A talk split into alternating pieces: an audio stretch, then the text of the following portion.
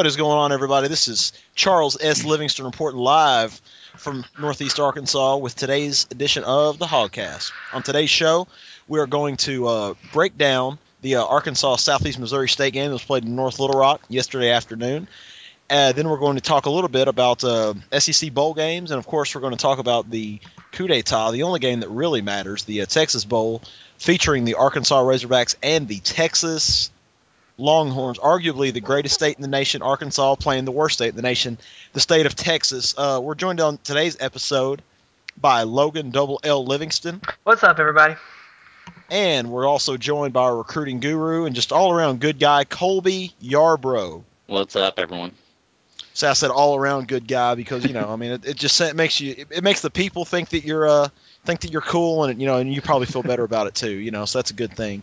Colby and I were talking, you know, it's a good thing you didn't hear the cereal discussion we just had before we got on the on the air. It was it's pretty conclusive, but we're here to talk about the Razorbacks now, and that's what we're going to do. The Razorbacks invaded North Little Rock yesterday. They played their annual game in Alltel Arena. They outran the Southeast Missouri State. I don't even know what their name was. What was their name? Redhawks. I just know Dickie Nutt coaches them. Dickie Nutt, yeah. I had to do a double take. I thought Houston Nutt was coaching their team for a second. I was like, hold on a minute. And you almost rejoiced, didn't you? Yeah, I was like, man, it's a win. Mark it. They, you know, Houston was a pretty good basketball player back in the day. It's Central, right? Yeah, Central, and I think he walked on to the university as well, and just. I mean, obviously he wasn't the basketball player that he was the football player, but you know, it could be argued that he wasn't a great.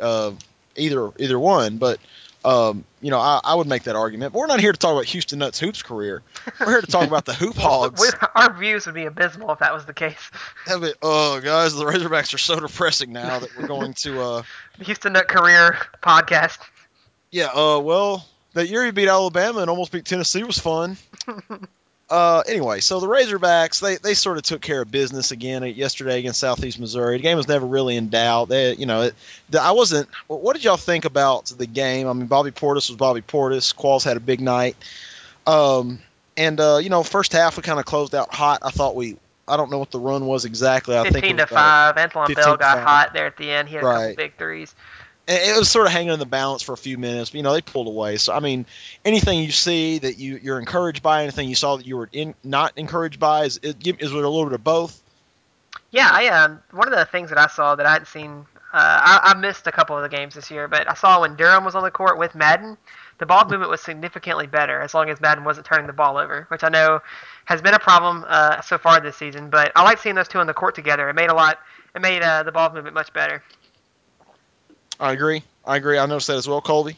Yeah, I was going to talk about Madden as well. He had 4 assists and 1 turnover. He looked a lot more comfortable and kind of accepting his role back at 2 guard, not feeling like he has to force everything. But he only had 7 points, but he just looked a lot better. The offense flowed a lot better, like Logan said. And, you know, Arkansas will need him late down the stretch, so hopefully he can continue what he's doing. And, you know, when they need their scoring, you know, he's got to step it up as well. But they didn't need it last night, and I thought he played, you know, well in that way. Now, he didn't force anything and just played inside to Portis, and he had some nice passes. Yeah, I thought that, again, this was probably our most dangerous – I mean, I would say our most dangerous remaining non-conference game, you know, just sort of not knowing a ton about the other teams we've got left. That just, you know, that they've been in the tournament – and it was in Little Rock too, which we have had failures before. That's exactly right. It's a mixed bag there. You know, you never know. So I was encouraged by how you know, he handled business. Here's the thing, like the thing I've been hearing a lot about this week across the nation. This week before Christmas is really sort of a weird time because you got kids, you know, looking forward to going home, looking forward to presents, looking forward to eating ham. Finals. Finals. Yeah. You know, I mean, I'm looking forward to eating ham all the time, so it wouldn't be a distraction if I were a basketball player, but Bobby Portis he's a little bit just a somewhat higher-end athlete than I am, but if you can believe that. I know you're going to have to spend your disbelief on that, but it's true. But I thought they handled it well, yeah, you know, with the impending threat of finals and all that stuff. They got, you know, they kind of rolled into the break a little bit, and like I said, we're all sort of looking towards the beginning of a conference play now, obviously the Georgia game and things like that, because that's when we're really going to see what we can expect from the Razorbacks moving forward. Again, it was a good team win. They lost their composure at some times with the technicals and all, but so I'm not crazy about that, but that's just better in that environment than it would be in a bigger game, so. I think Qualls earned another spot on the SportsCenter top 10, one of his dunks in that game as well. It's become almost a regular occurrence, hasn't it? It really has. He's become like a recruiting tool in itself. I'll tell you what I was nervous about. Every time they'd show a cutaway to Houston Nutt in attendance, that was always disheartening to me. My question is, the Nutt brothers were there. Danny, yeah, the Murray State Mafia, just the inventors of the Wildcat offense. Yeah, exactly. Yeah, that's how they're known on Wikipedia. The inventors of the Wildcat. So I just thought, it was a little. Anytime he's back in the state, I get a little nervous. If we don't want to make our own version of cereal, can we make sure Brett Bielema is protected by the Secret Service until Houston leaves the state and goes back to? I think he's in Dallas now. I don't want anything terrible to happen to Bert and Houston. Just say, well, shucks. I'll coach the team in the bowl game. Then Texas ends up beating us, and then Houston leaves and has another. No. Pulls a Barry Alvarez situation. No, he would get the win. He'd pull off the win, and then would hire him somehow. He'd talk everybody into hiring him. Six-year extension. 10 years. 6-year extension, $4 million a year, brother. Let me tell you, I told you I had some years left in the tank. But anyway, it was a decent win. Like Logan said, recruiting. There's still some drama around, K.J. Hill and K.J. still hasn't signed with the University of Florida, and I feel like the longer he, what'd you say? You said K.J. You mean Kevon? Kevon, yeah, K.J. Hill's, yeah. They hoop together, so I kind of, apparently I'm looking forward to that Christmas ham as well. Kevon, I feel like, and we said it before, the longer he kind of twists in the wind, the better off that is for us. I've seen him play a couple times. He's a really good ball. He's very smooth. He's like a poor man's Joe Johnson, which is a pretty good option to have, in my opinion. I just feel like if he, so it'll be an interesting thing to keep an eye on here. I'm hoping that KJ Hill can work on him a little bit. But, we'll see. Is there anything new on that front that I haven't seen with Kevon?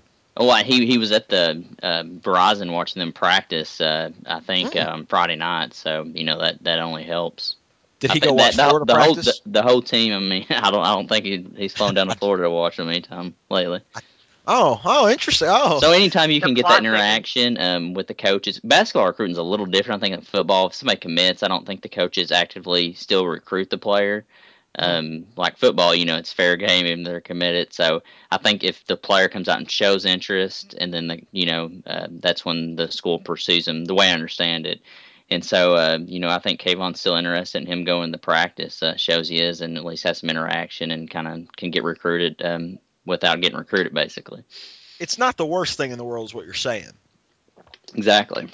Who was the other guy from North Little Rock you guys were talking about the other night? He scored like 30 or something. No, that was some guy from, I think, I've never heard of him, from Van Buren. Mitchell Smith, from Van Buren. He had like 30-something. He's got an offer from Arkansas and Oklahoma State, but I'd never really heard his name much. I don't know if he's a junior or senior. I probably should have researched that before I came on, but I didn't. They made to put you on the spot. I just remembered that. No. It's fine. He looks like a big-time player. He's like 6'10", and he had like, 14 rebounds, 32 points. And I like big-time players. Yeah, I'm with Logan on this. The more big time players we can apprehend, I'm for it. Like I don't really care. Do what you need to do to get big time players involved in the mix. So, it'll be interesting to see how he evolves. We really have to clean up these in-state recruits, and this is the same for football that it is for basketball. We cannot afford to let these kids, just because that's such a big deal. You think about some of the kids who have left recently, and it's been it's been tragic that they've gotten away. So, and it's been a while in football and basketball where this many kids in state, high caliber players in state there has been, and I can't think of one in a while.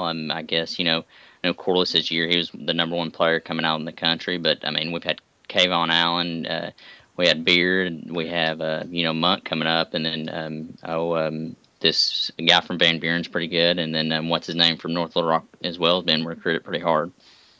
Who, K.J. Hill? No, it's the other, I went blank. But there's Moore Adrian Moore. Oh, Adrian Moore. Yeah, absolutely. He's just 11th grader, but he's getting recruited pretty heavily. So, I mean, there's a bunch of in-state players that are really good in basketball and in football. And the thing about basketball, you only have to get, one or two a year. I mean, if the state produces high-caliber players, if you can get the one out, two out of the state per year, I mean, that's pretty much all you need. Right, and if you fill in the gap with somebody else, that's great. So, and the thing I like about Kevon is that I don't believe he's a one-and-done type player. I think he's a really good player, and I think he'd be a contributor in the system. But I look at him as more of a Portis type. Now, I'm not saying Bobby couldn't have left last year because, his season sort of spoke for itself, but he didn't. He's back for 2 years.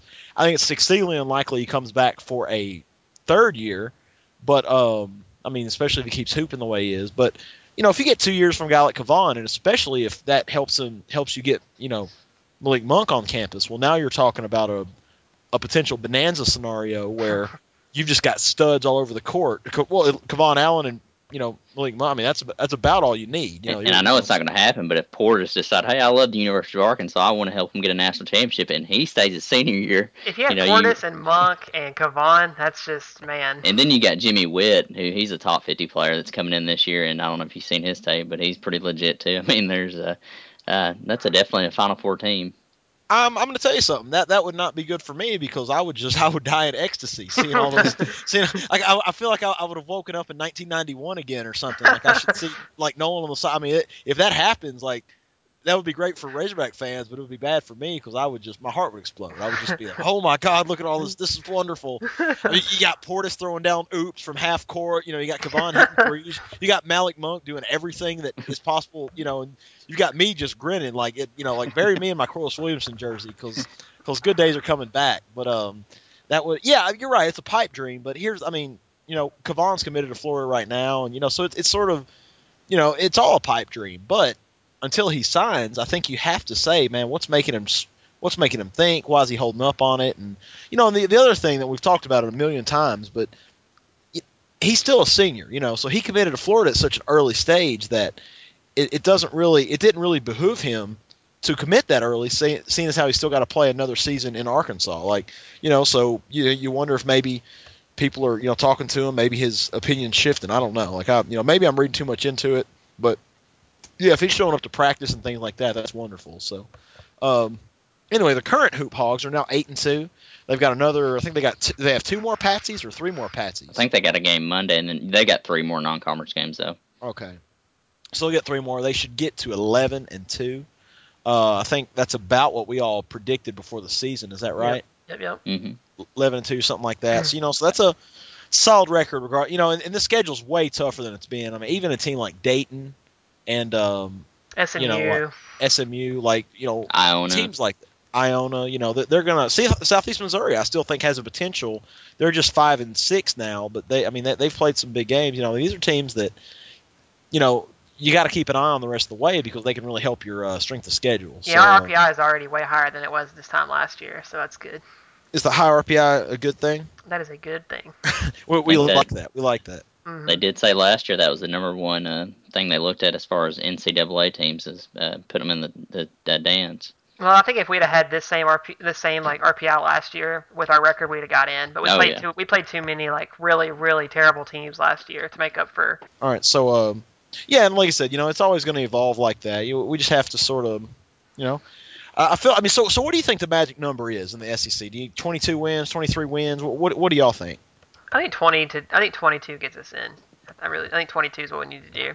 22 and get one in the tournament, or maybe even 21 and get one in the tournament. I think they're in. I think that's pretty good. Yeah, I feel 22. It's hard to.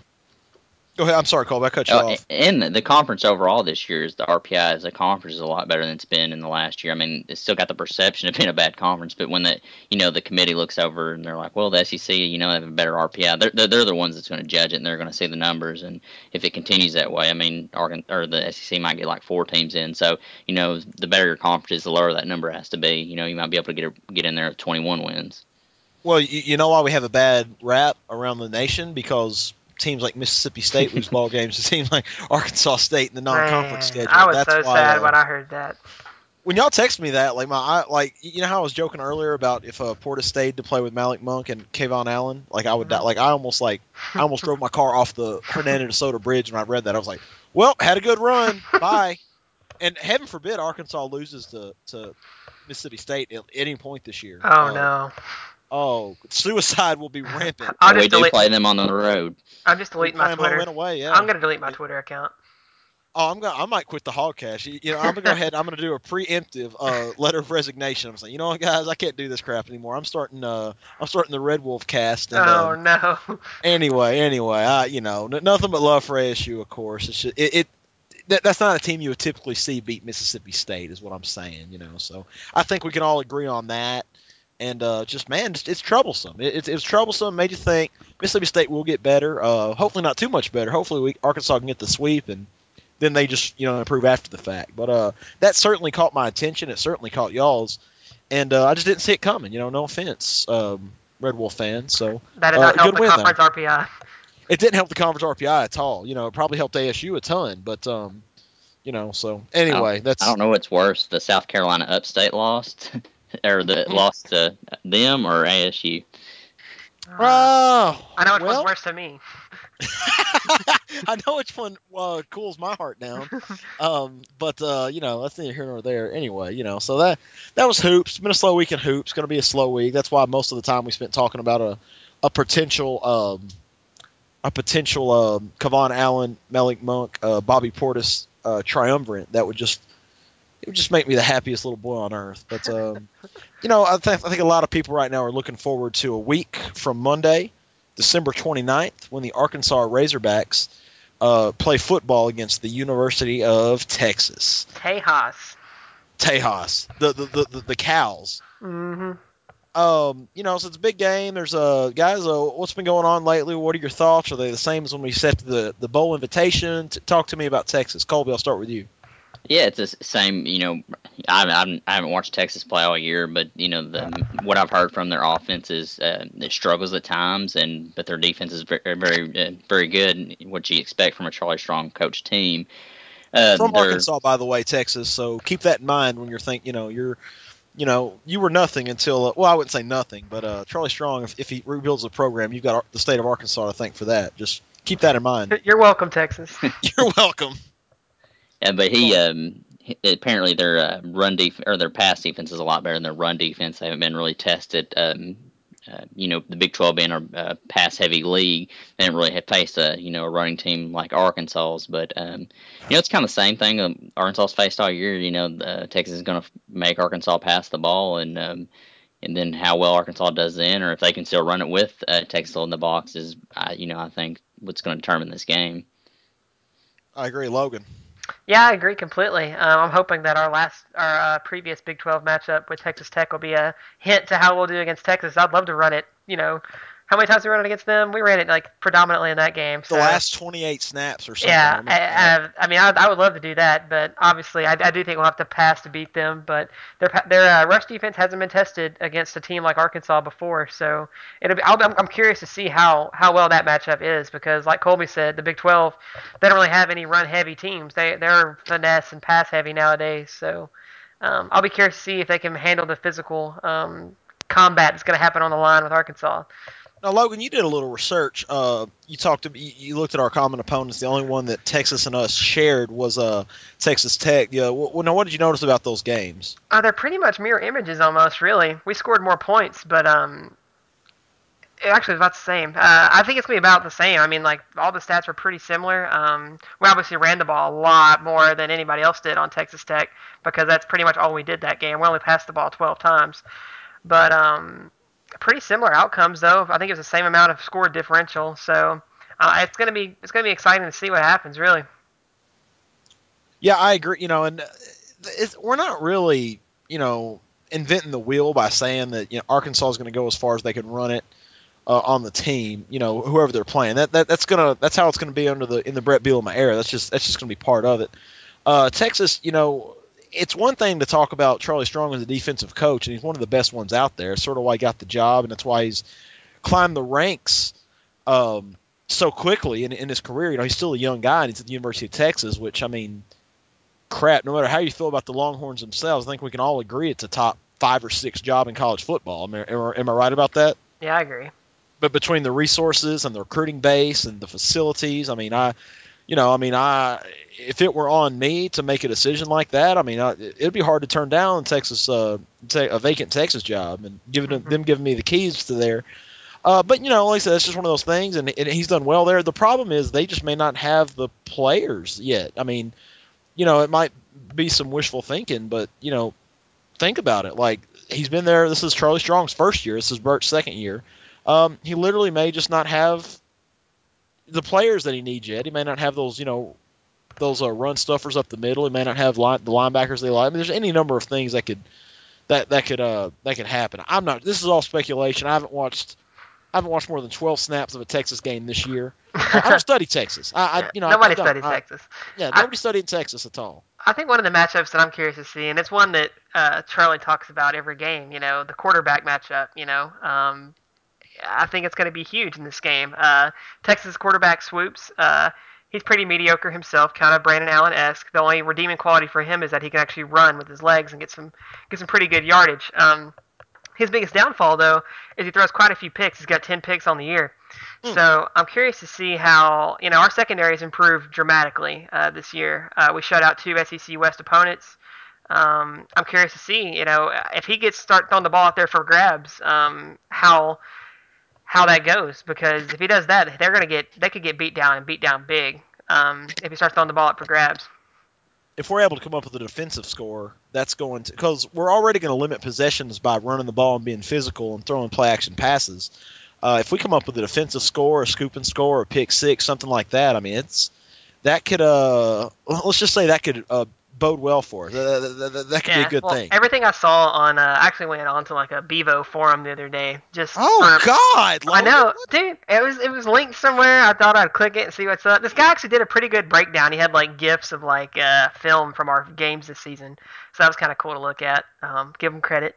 But one of their biggest things is they're terrified of Swoops throwing the ball because, like, at any moment he could throw a pick, apparently. So I think that's good for us. I think our secondary is probably one of the best ones they've probably seen all year because they don't really play a lot of defense in the Big 12 right now. They, as you saw the TCU-Baylor game, they're scoring like 70 points apiece. So that was a basketball game. No, that was actually football. I don't know. I saw the final score. It had to be basketball, so. I don't think football teams. Oh my God! It was a football game. So yeah, especially when we got pressure coming from Phylon and Flowers, you know, making him make some passes that he might regret. So, I'm probably gonna suit up for the game. So that's just gonna be got our third pass rusher, Chuck Livingston. Yeah, coming off the edge, so it's gonna be a good time, or a bad time for Texas, you know, because you know about my defensive abilities, so you know, it's hard to translate the two. Like I said, Texas Tech, that was sort of early in the season. Arkansas wasn't what they had become yet. You know, it was an impressive road win. I think we all felt pretty good after the ball game. But we're definitely better now than we were at the time. And now when did Texas play Texas? November 1st. Oh, okay. So that's later in the season. So that's probably, you know, Texas they're getting near their peak because they did finish in a tear. What did they win? 3 out of the last 4. Yeah, they got blown out by TCU there at the end. Which TCU will do that to you, you know, if you let them. TCU will do that. So, you know, I'm not going to read too much into them getting woodshedded by TCU. I'm looking more at the other games because we're believe it or not, we don't have TCU's level of talent yet either. But, you know, if they can win 3 out of the last 4 against the Big 12 opponents, that's probably that shows they're playing pretty well also. So yeah, I was looking at the Yahoo stats like for rushing defenses in the country, and Texas actually ranks near the bottom. They're ranked like 65th, I think, giving up almost 2,000 yards on the season. Ooh. So, and that's against teams that aren't known for running the football either. So, I'm curious again to see how that goes playing against a team that, you know, that's our identity is running the football. So, all kinds of positives I feel like for Arkansas. It's just it's positives, but it's question marks because we don't know until it happens on the field. Because this is their only common opponent is Texas Tech, and both games were won pretty decisively. So, it's not really much you can take from that, really. You know, and also sort of anytime you got a month off to prepare and get some of your guys healed up, like they're going to be ready to hit somebody else. You know, Charlie Strong's a great game planner. Brett Bielema is a great game. I mean, here's the thing I'm looking forward to in this game. You're going to have 2 well-coached teams. They're not going to make a lot of mistakes, okay? Like this, I mean, Arkansas against Missouri. You would think. Well, I was going to say Arkansas against Missouri slipped up a lot, but generally speaking, you know, you're going to have it's just going to be 2 good ball teams going at it. I mean, I'm excited. SEC Big 12 contest. What's not to like? And Arkansas, Texas at that. Now, I did a little research on my end. Arkansas is 5-7-2 all-time in bowl games played in Texas. Of course, they're 1-0 against Texas in a bowl game in Texas. The two ties were their first two bowls there. And, of course, it's not the Cotton Bowl, which is where Arkansas usually goes. But still, the last time Arkansas played a bowl game in Texas was also their last bowl game that they competed in. It was in January of 2012. Logan had a firsthand account of a 29-16 Arkansas win that day. Logan, how many Hog fans were at Cowboy Stadium that day? That was actually pretty even, Arkansas and Kansas State fans, honestly. Ooh. Yeah, compared to like the Sugar Bowl the year before where it was like predominantly Razorbacks, I was actually really impressed. I didn't know there was any Kansas State fans in general, but they actually had a pretty good showing. I was very impressed. They were all there that day. I walked up to the stadium, and it was just a sea of purple everywhere. Like I was like, are there any Razorback fans here? Because I'm a little intimidated right now. And the Cotton Bowl is obviously a game that Arkansas fans usually flock to, traditionally speaking. So yeah, most definitely. So good on Kansas State for showing out that day. All right, guys. Hey, now we're gonna do predictions because I feel like we're still over a week out, but we're not gonna record until we'll record after the game. Yeah, we'll do a recap. We'll do a full Texas recap. So you know what? Hey, it's time. Let's do predictions. Logan, give it to me. Oh, man. All right, well, first off, I want to say this because you guys didn't mention it. We had a month to plan, right? What kind of crazy stuff is Jim Chaney going to come out with? Oh, God. This week on Sirius. Oh, man, I'm telling you, like, remember this part, listeners, because we're going to talk about this next week when Chaney throws out the quintuple reverse, Brandon Allen catching a touchdown pass. Sam Irwin Hill rolling right and then rolling back left and throwing a pass 50 yards down. To Brandon Allen for the touchdown. To Brandon Allen, who's still gimped out from the end of the season. He can barely walk with his back, but he's still out there, you know. One up where Jonathan Williams takes a handoff with no helmet on, so nobody wants to tackle him. And he gets concussed. Like, oh man, no. I think keys to the game. We got to take care of the football. We need to win the turnover battle. I think that's going to be huge. We've been good about that so far this year. Staying disciplined, like Charlie said. There's been some games, where we got called. We had some pretty costly penalties. A&M comes to mind. Missouri comes to mind. We need to get a tranquilizer for Dan Skipper and kind of calm him down a little bit. What's up? Medicate him. Yeah, but I think Arkansas comes out on top. I really do. I think Swoops has a problem with our secondary. I know Rohan Gaines is out, but I don't know how much of a detriment that's going to be on our team. I think the guys that might be addition by subtraction. Yeah, we've talked about that before. I know Tolliver and those guys step up, so they'll be fine. I think the Hogs win. I think we're going to get over 30. I think we win 35-14 Razorbacks. Oh, Tuck Facts. Razorback beatdown. Colby, give it to me.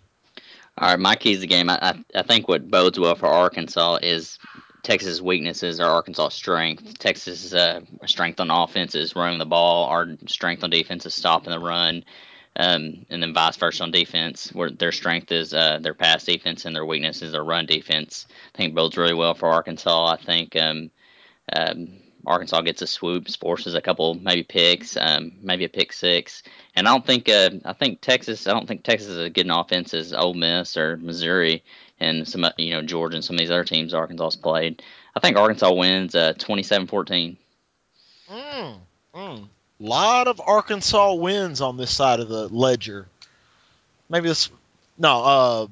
think Arkansas again. I think that it's huge that we're in year two of the Bielema era, and they're just in year one of the Charlie Strong situation. I think we saw from ourselves from year one to year two. It's almost like to say it's a different team is not even fair. It's 100% different. It's a different situation.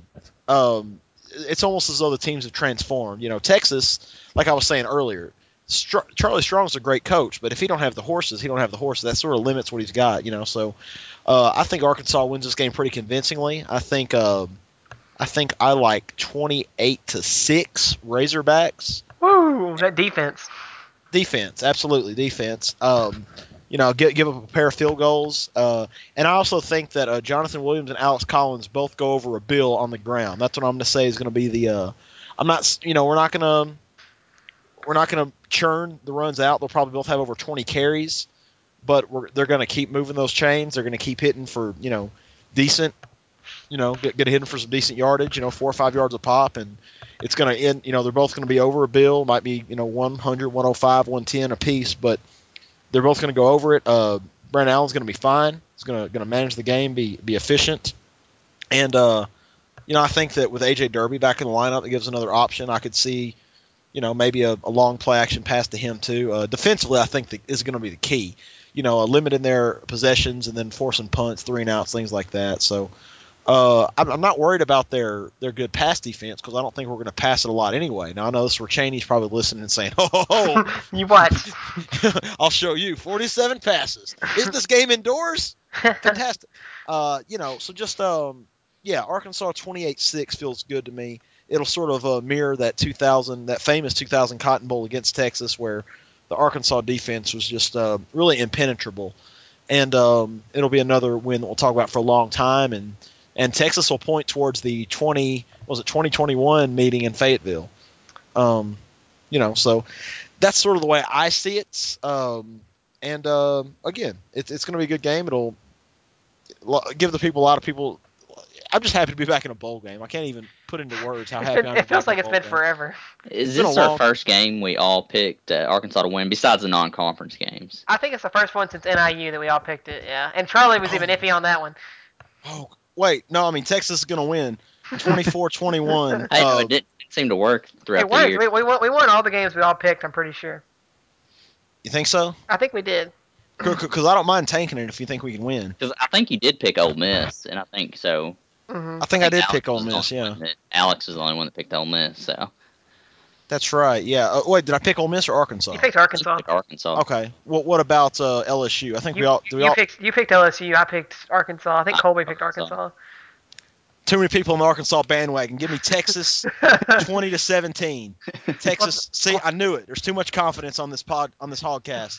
Give me the horns. I'm doing the hook. Oh God, I'm doing the hook 'em horns right now. What are you doing? Oh God, I just disowned Charlie. We will delete this out later. The audience will not hear this. In the I see now I'm torn. I don't know. I mean, you can't take me seriously as a listener because I'm flip flopping and whatnot. That's normal. I think I hate you. Logan's bitter because he was mouthing about the Grizzlies Bulls game on Friday night and the Bulls hit him with the beat him down. Whatever, dude. He's bitter. That's what he's still silently seething over there. That's all right. I'm used to all that. I'm sticking with Arkansas. I think Arkansas should win. Arkansas. Give me the Hogs. Now, what are the other SEC bowl games between now and then? I feel like we should take a look at them. Yeah, I think the only one we have to talk about before our next Hogcast will be the Liberty Bowl. Mm-hmm. Okay, and I'll actually be in attendance of this one. I'm sort of looking forward to it. Mm-hmm. It's going to be a high-scoring matchup, right? Like, I just feel like you're just going to have these teams just up and down the field all night. Like, I feel like it's just going to be pretty impressive, right? There should be no defense. It should be a fun game to watch. Yeah, I mean, I'm personally looking forward to it. There should be at least 80, 90 points scored total, at least. And it's going to be awesome because they're going to, Here's the only downside, though.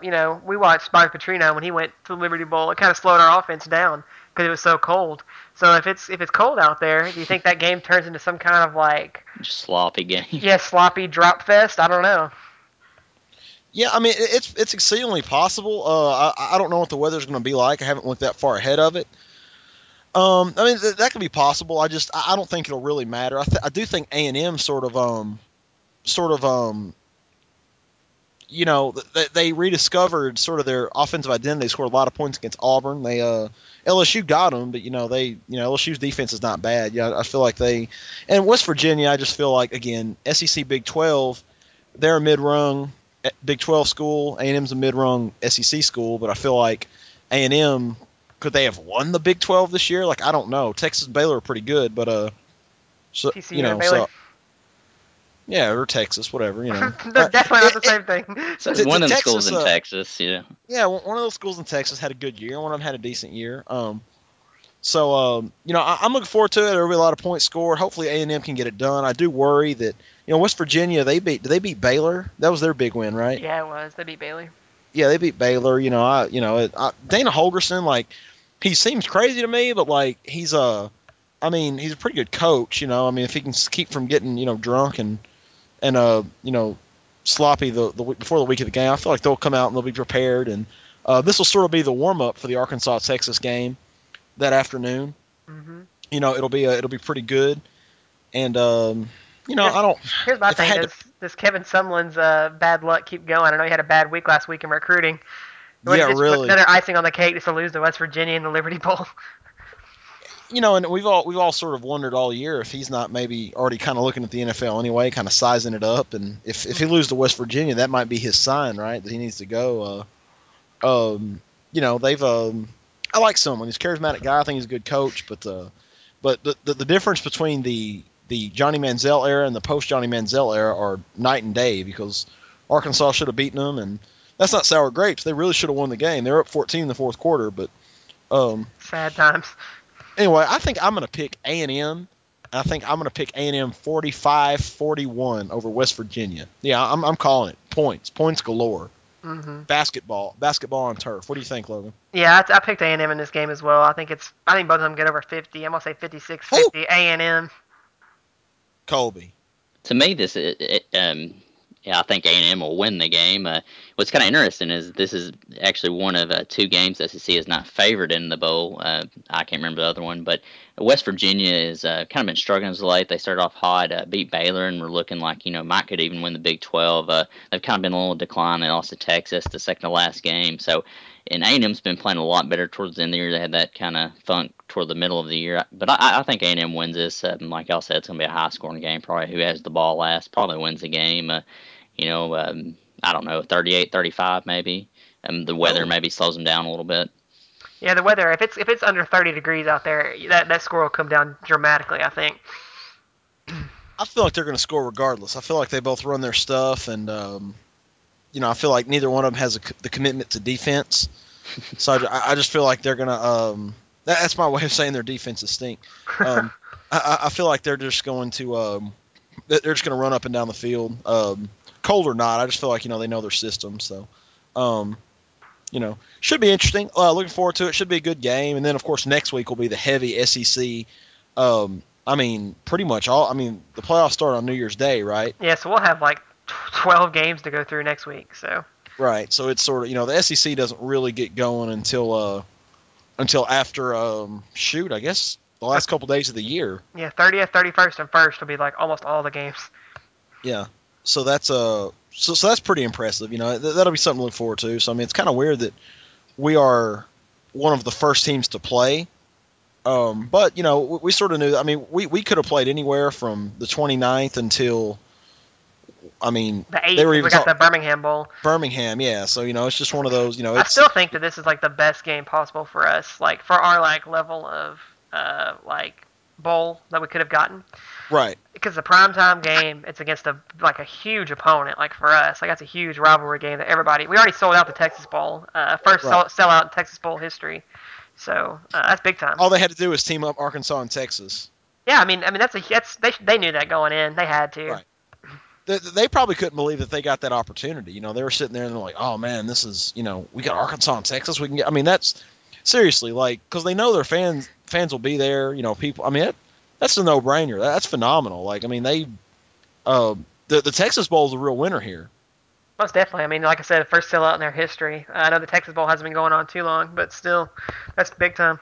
It's one of the big. I think it's one of the biggest votes as far as payout, besides the playoff games and I guess the Orange game, the alternate games, and maybe the Cotton Bowl. But I was listening. Jeff Long talked on Bo's show, and apparently the way he talked, they really pushed that game. That's where they wanted. And Bielema was saying that he didn't think they would go to this bowl because this is kind of their dream matchup before going to Missouri, and he didn't think they would get to this bowl without beating Missouri. He thought they'd go to a lesser bowl, and. After they lost to Missouri, he didn't think they were going and ended up working out that they did anyways. It's pretty impressive. In the Liberty Bowl, no offense, we just talked about it, but they probably feel like, man, did they sort of miss the boat over there on their end because, they could have had Arkansas and Texas at their game, but, they sort of tied themselves to Tennessee. And then when Tennessee, Texas A&M jumped up and down about not playing Texas ever again, which is weird. I feel like I'm going to put the breakup thing into perspective. Texas A&M has sort of they've benefited from leaving the Big 12 and Texas behind. I think we can all agree on that, right? I agree. So I would love, like, if I'm A&M, if I'm Kevin Sumlin or the A&M brass, I would love to play Texas in a bowl game and smash them and show them how awesome I'm doing. Like, you know, what do they say? The best revenge is living well. Like, you know, drop a 3-touchdown, you know, win on Texas and say, oh yeah. By the same token, though, we've talked about how A&M is already in a decline after the Manziel era. Yes. What if they go and play Texas in the Texas Bowl and Texas lays it on them? Not only would that kill all recruiting advantage that they previously had, it would be like a death knell in the program almost in Texas. So you're saying that the risk-reward wasn't quite worth it? Well, because, I mean, Texas A&M was a really popular team the last 2 years, but I still don't think they're going to be able to overtake Texas as the best team in Texas, most popular team in Texas. It's not going to happen. It's just not. Well, that's true, yeah. Texas is always going to be that team, you know, but it is weird that Arkansas, they still play. You know, they played Texas in bowl games twice now, and they've even we ain't scared. No, Arkansas lined up and play them, but you know, and more than held their own too. So, you know, I guess just the difference of opinion. You know, and again, they're sort of, you know, they've got more to lose being in state. I mean, we can play Texas. I mean, we're not getting a lot of kids out of Texas anyway. You know, if we lose to Texas, it's like, all right, well, we hate losing to Texas, but it's whatever. But yeah, you're right. A&M. Mm-hmm. They lose to Texas, and it's almost catastrophic. And like you said, our boy Kevin Sumlin already struggling this week, and you know, so it's – Well, Arkansas just playing in Texas is a recruiting advantage. Even if we lose, like, just getting that exposure in the state is huge. I mean, any kind of exposure down there is good exposure, really. Yeah, exactly, and that's why the A&M series and Cowboy Stadium is such a big deal. That's why playing games down there is such a big – I mean, they're again, no downside – pretty exciting, and you know, again, we will see how the Liberty Bowl between A&M and West Virginia sort of plays out. I mean, I think it'll be a great matchup. I think it'll be fan friendly. I think it'll be fun to watch, even for a casual fan, just because a lot of points scored. You know, you'll have some big name teams, even if they're not what they used to be. So what time Colby, is that game? That game is at, I believe, 1:00 that afternoon. So Arkansas's at 8. Yeah, so for me personally, I'll be able to go to the game and then get home, cross the bridge, and then be in my situation well in time to catch Arkansas, Texas. And, you know, I'm going to tell you something else, guys. I might even stop and pick me up a six-pack of Yingling, which is a delicious beer that you can get in Memphis on the way home, too. And just especially if Arkansas wins, I'm just going to get completely smashed, hammer drunk on Yingling, which is a delicious lager. They didn't actually buy any ad space on this show. I just like Yingling.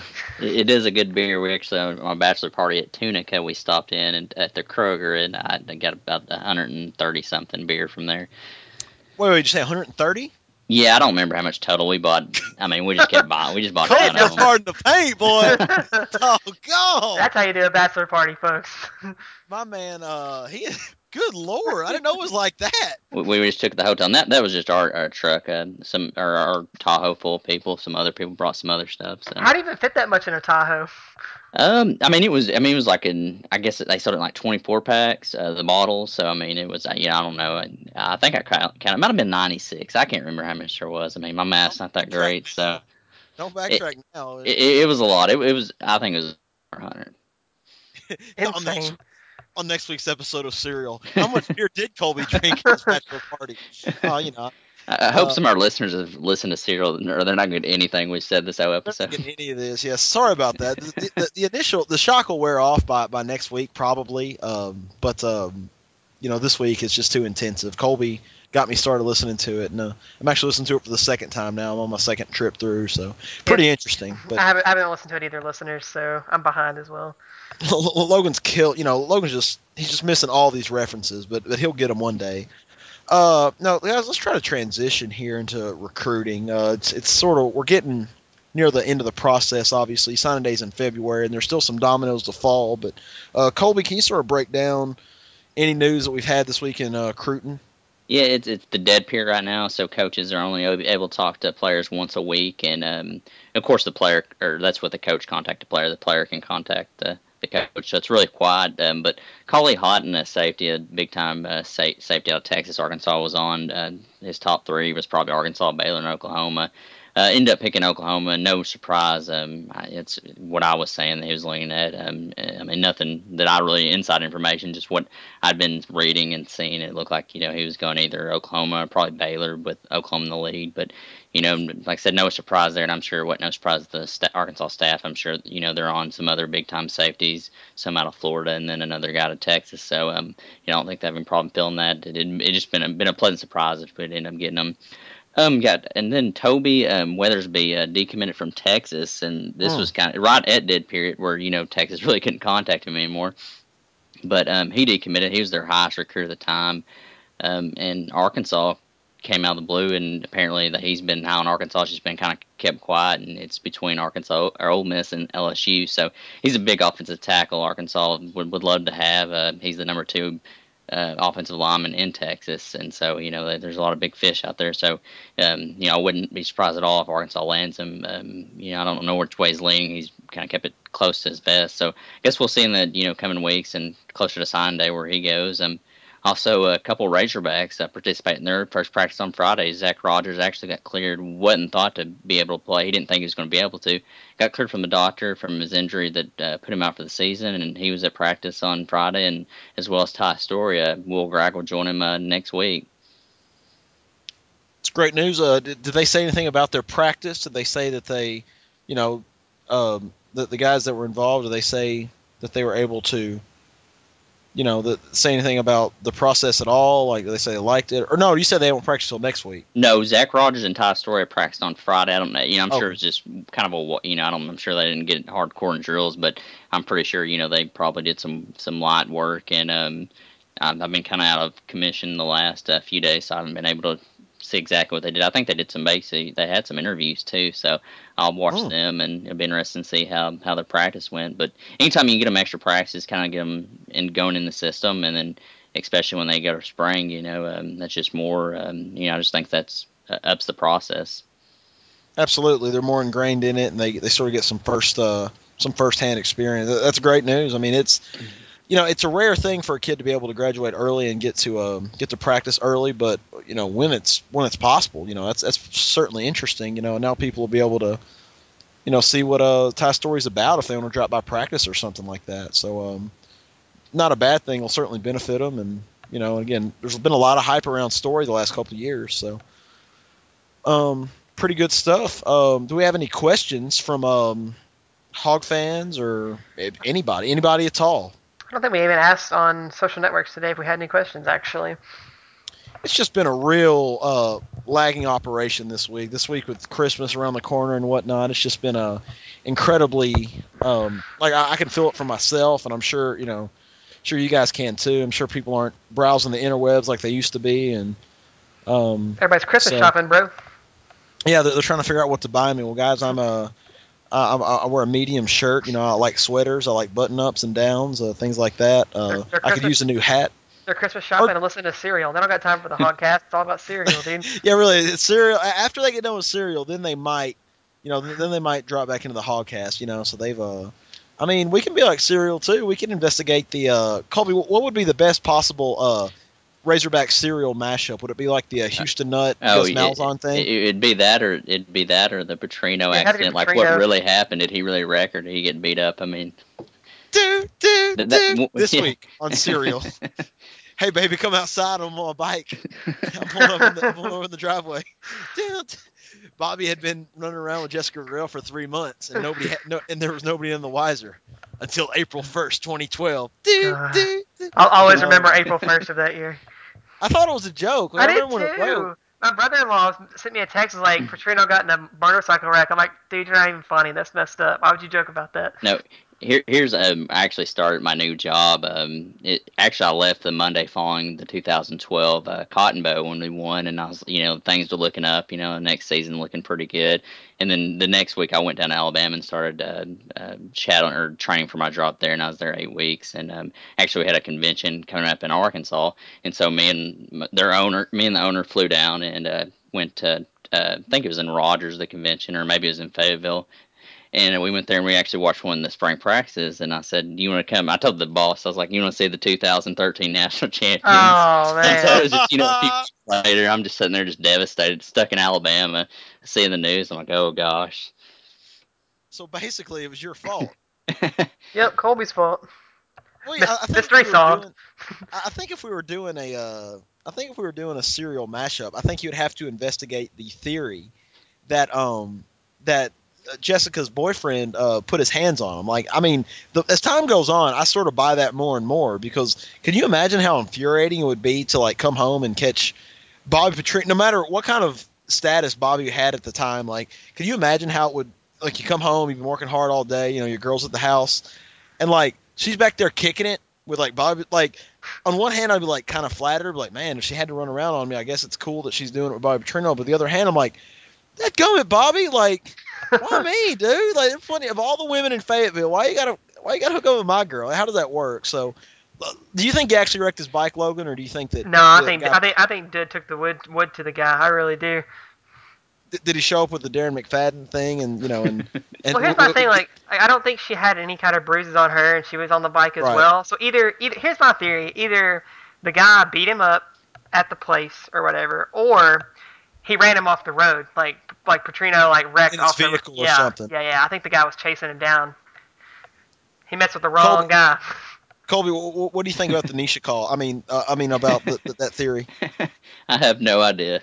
I don't know. It's the whole thing. What I think is funny is after the wreck, he's wearing the Sugar Bowl hat. And he's like, hey, people are going to remember this when they find out what happens. Petrino was thinking ahead. He's like, let me put this Sugar Bowl hat that I haven't worn in a year.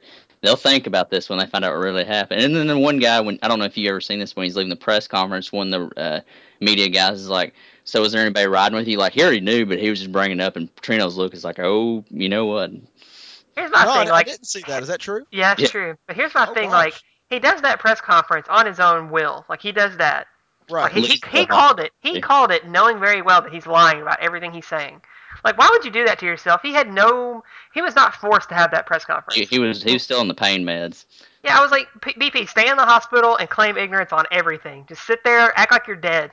Grant no interview requests. Go off the grid. We're going to deactivate your Twitter. We're going to take your cell phone even. We don't want anybody getting a hold of you. Yeah, you sit in the hospital until spring, until like summer, like till summer ball. You just lay in this hospital. They, I still to this day, I believe that he was expecting that the officers that found him were going to pull a good old boy and cover it up. And I still feel like he was completely taken aback, like when all the other information came out, like the police report. Like, I feel like he's sitting there with his wife, and like she's like, "Oh, Bobby, I'm just so glad you're okay. I made you some French toast. Thanks, baby."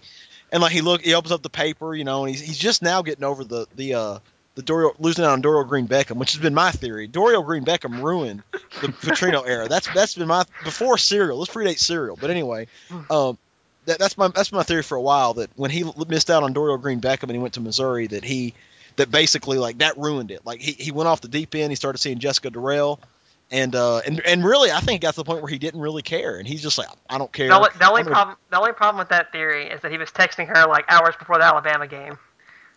So it predated that. Very Houston Nutt. It was very Houston Nutt. To be so different, he was very Houston Nutt in his affair.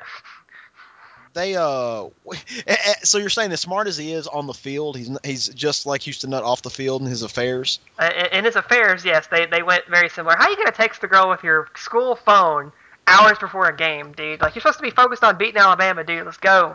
Now when Jeff Long was looking for the coach after he fired Petrino, do you think he was made sure they had a good looking wife, like that was part of it, so they wouldn't be, you know, messing around? Well, mission accomplished. It would decreases the chances. Yeah, absolutely. Good job. Good hire, Jeff. Good job. Like, that's a good coach, but his wife, you know, I don't know. I gotta be honest. I do not remember seeing Mrs. Petrino during his entire time here. Like, I'm sure they showed her, but I showed her. I only remember her one time, and that was when he got hired, because they had her and his daughter. Giving them roses on that press conference, because that was one of my most like remembered press conferences ever, because I was so hyped about the Petrino. I remember I was calling Charlie, I was calling my dad, I was calling everybody.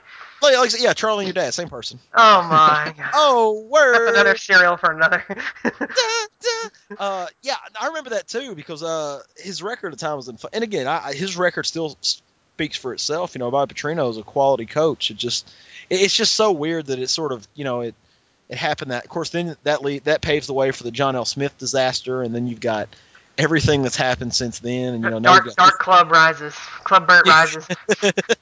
Exactly. So like you've got, you know, John L is just a complete doofus. Like, I mean, just in any way, shape or form.